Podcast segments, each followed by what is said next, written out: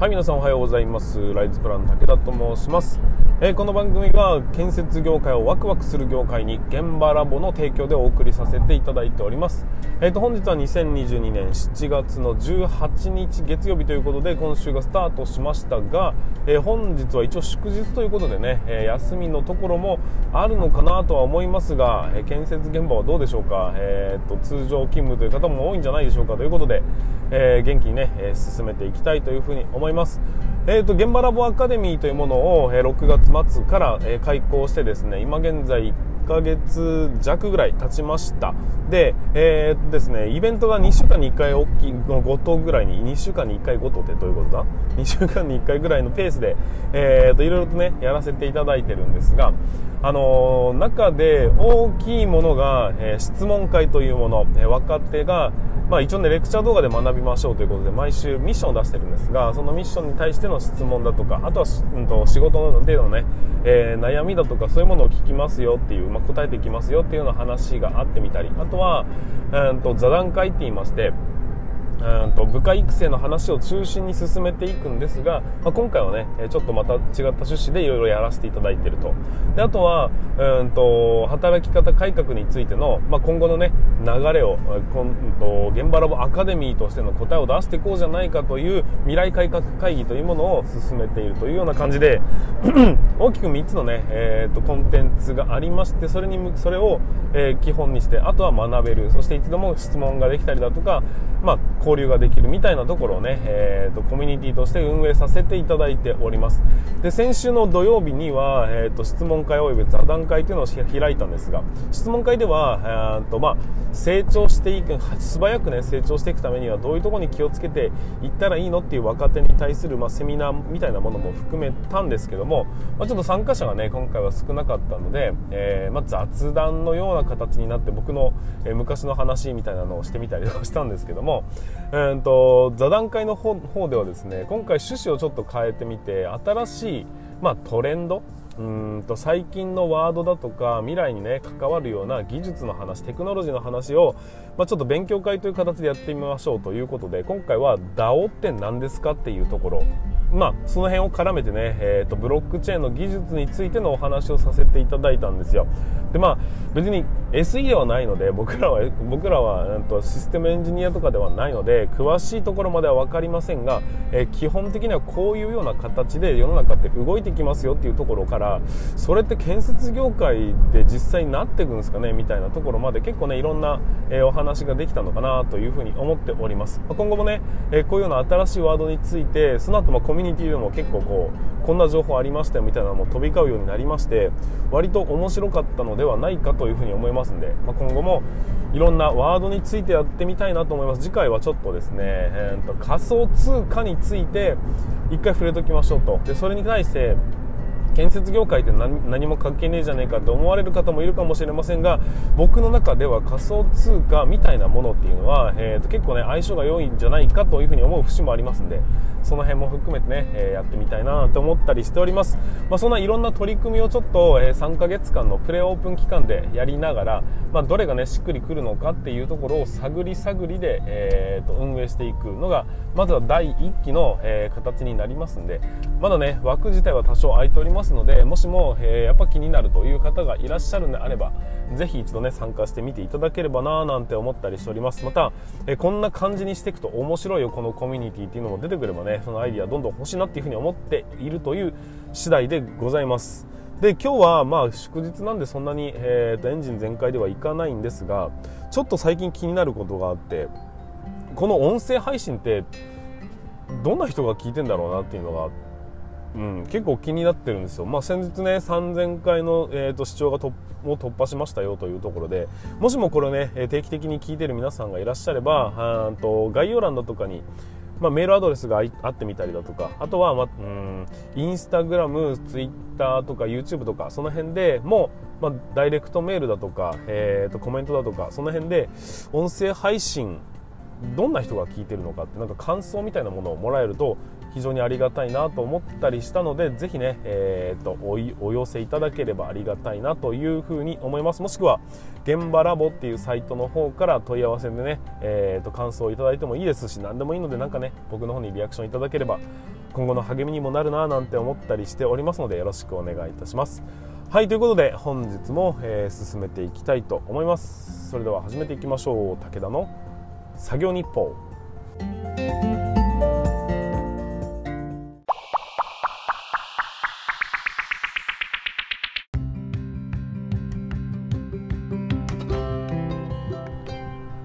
はい改めまして皆さんこんにちは。ライズプランの武田と申します。えーと、建設業を持ち上げて楽しい仕事にするために YouTube チャンネル建設業を持ち上げる TV を運営したり現場ラボというサイトで若手育成現場の効率化のサポートをしたりしております。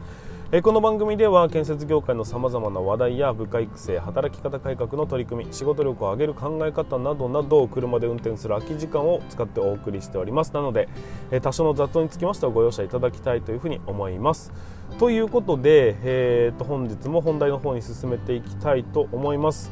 え今日の本題は何かと言いますと、えー、柔らかいインセンティブを設けようということで、まあ、部下育成においてうんとモチベーションの保ち方みたいなところのお話になりますんでぜひね最後までお聞きいただければなというふうに思ったりしております。えーと、本題に入る前に少しだけお知らせをさせていただきますが、えーと、今現在ですね現場ラボアカデミーということで、えーと施工管理のコミュニティを運営しております。でこっちの方では、え若手の成長そして、え働き方改革の推進というような大きな2つの軸によって、えコミュニティが形成されておりまして、まあ、その中でね、え仕事の悩みとかあとは、え新しい用語みたいなところも、まあ、時代に即してねどんどん形を変えていきながらまさにラボらしい研究所らしい、えそんな運営を心がけながら、え皆さんの成長を助けていこうというようなコミュニティを運営しておりますので、えもしもね気になる方がいらっしゃれば現場ラボというサイトを検索していただきましてそこから入ってきていただければななんて思ったりしております。もしくは、えー、問い合わせいただければねその辺に対応していきますんで、えー、ぜひよろしくお願いいたします。はいということで本日の本題柔らかいインセンティブを設けようということでインセンティブってそもそも何ですかっていうとまあ報酬とかご褒美みたいなね、えーと、役でいいと思うんですがうんと何かを達成した時に、えー達成すると何々が得られますよみたいなところですね、えーと、年単位で考えると例えばうんこのボーナスとかじゃなくて決算っていうような形で、えー、報酬を出す会社もあるんですけどもあのみんなで利益をがっちり出すとそのうちのね何割は皆さんに分配しますよみたいなそういう決算の仕組みを作っているところっていうのは多かったりするんですよ。だから、えー、っとボーナスとは比じゃないぐらい山ほどもらえたりだとかだけど業績が悪い時には、えー、っとそれが下がったりっていうようなまあよし悪しもあったりするんですがそういうものを、えー、っとまあ、じゃあ頑張ろうかっていうふうな気持ちにさせるための、まあ、ご褒美的なものをインセンティブっていうふうに呼んだりします。であまりねこういう会社ぐるみでガチガチのインセンティブというものを設けてしまうとうんと逆にピンとこないっていうのってありますよね。結局いくらもらえるんだよみたいなのってあるじゃないですか。その決算給で上限するんであればどうせ今年ダメなんでしょみたいなところが、逆ななんていうのあだになってしまったりだとかっていうこともあるため、えー、結局はインセンティブっていうのはね僕の中ではあまりこう豪快に、まあ、人生というかその年単位で考えるとある程度豪快に出すのもいいのかもしれませんがそれよりもちょっとずつちょっとずつあのー、なんていうのかな出していくのが一番モチベーションって上がりやすいんじゃないかなって思ったりするんですよ。例えばうんと、まあ、僕のね前の会社古巣の会社では何て言うんでしょう現場1年間に例えば20現場ぐらいあったあったとするじゃないですか。でその現場の中で1年に1回表彰するという仕組みがあったんですよ。例えば1本この現場が、ま顧客満足度も高かった。利益も出した。後期も収めた。安全面も問題なかったということで、えーと、その現場が例えば表彰になりました。ということになるとその現場に一括20万とか30万とかっていうお金が、えーと、報奨金として出すんです。でそれをメンバーでこう分配するような形になっていくっていうのが、えーと、報奨金まのねインセンティブだったわけですよ。だけど、えー、それよりも一つの現場が終わったらそのね難易度が高かろうが低かろうがどういう結果だとしても現場を収めたというところで、えーと、一現場例えば5万円とかね、えー、1個終わったらお疲れさんという意味でお金を出すなら出すという表彰方式ではなくてお疲れさんの意味で出すという方がコンスタントにね、えーと、ご褒美がもらえるというところで考えていくとうん、そういう方式もいいんじゃないのかななんて思ったりしていたわけですよ、まあ、どちらがいいのかっていうのは実際のところねやってみなきゃ分かんないですしやってみたところで、えー、どこか効果からは必ず不満の声が上がるっていう前提はあるんであのどれがうまくいくってことはないのかもしれませんが僕の考えとしてはある程度こう遠ピッチにそしてあまり大きすぎない何かを設けるのが一番良いのではないのかなっていうふうに思ったりします。でこの柔らかいインセンティブそんなめちゃくちゃガチガチなものではなく定期的に、えーと、インセンティブを出していくっていうことに関する、えー、メリットっていうのは大きく2つあると思ってまして当然、えー、若手側にも、えー、メリットがありますがそれを出す側の上司にとってもメリットがあるというふうに思うんですよ。でこれをねちょっと紐解いていきたいなと思うんですが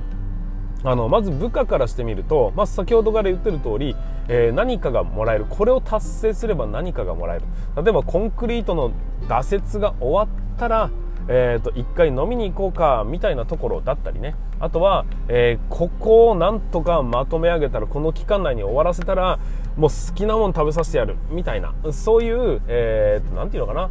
現場からすると大きな痛手ではなくてそれよりも、えーと、コミュニケーションを図ることができるよねとかモチベーション上がってくれるよねっていうお金に換えられないものを、えーと、お金と時間によって生み出すというそういうねモチベーションの上げ方というのは僕は非常に有効なのではないのかなと思うわけです。で、まあ、そういうねうんなていうの業務上必要なものなんだけど、まあ、あった方がいいことなんだけどだけどなくても成り立つよねっていうその微妙なところっていうのは排除されがちなんですね、えーと、例えば現場監督ってあの基本的には現場で作業するわけじゃないから電動工具みたいな例えばインパクトドライバーとかねそういうものって必要ないじゃんというふうに思われるんですがでもあったらあったで便利だよねっていうそういう工具みたいなものってあるわけですよ。そういうものってあのなくてもいいもんだからそんなもんお前職人にやってもらうのは当たり前だろうっていうふうにバツンと切ってしまうパターンもありえるんですが例えばその電動工具って持ってると嬉しくないですかっていう。例えばそれが1万円2万円ぐらいで買えるようなものだったりまあそのな5万6万するものもありますがそういうまあそのガチガチなものは必要ないにせよ、えー、家でもまあ使うことはできるよねみたいなものが、えー、想像しうるインセンティブがあるのであればやっぱりなんか嬉しいわけですよ。なくてもいいんだよ別に。なくてもいいんだけどあったらあったでありがたいよねというのが僕は、えー、インセンティブの基本だというふうに思ってるので給料はあるんで生活はできるよね。だから、えー、その他になんか1万円でも2万円でももらえたら嬉しいよねとかっていうようななくてもいいけどあった方がいいそのギリギリのところをついていくというのが、えー、僕はねインセンティブの基本だと思ってるんです。だそれができれば非常に、えーと、モチベーションっていうのは上がりやすいですしそういう、えーと現場単位で考えると大した出費じゃないんだけど結局は部下がやる気を出してもらえるんであれば安いよねっていうふうに考えることができるかどうかこれによってこのインセンティブをどういうふうに出していくのかっていうのって、まあ、結構ね上司の采配で 上司のアイデアによるんじゃないかなっていうふうに思ったりしますがそういう考え方も面白いのではないかというふうに感じるわけですよ。でねこれが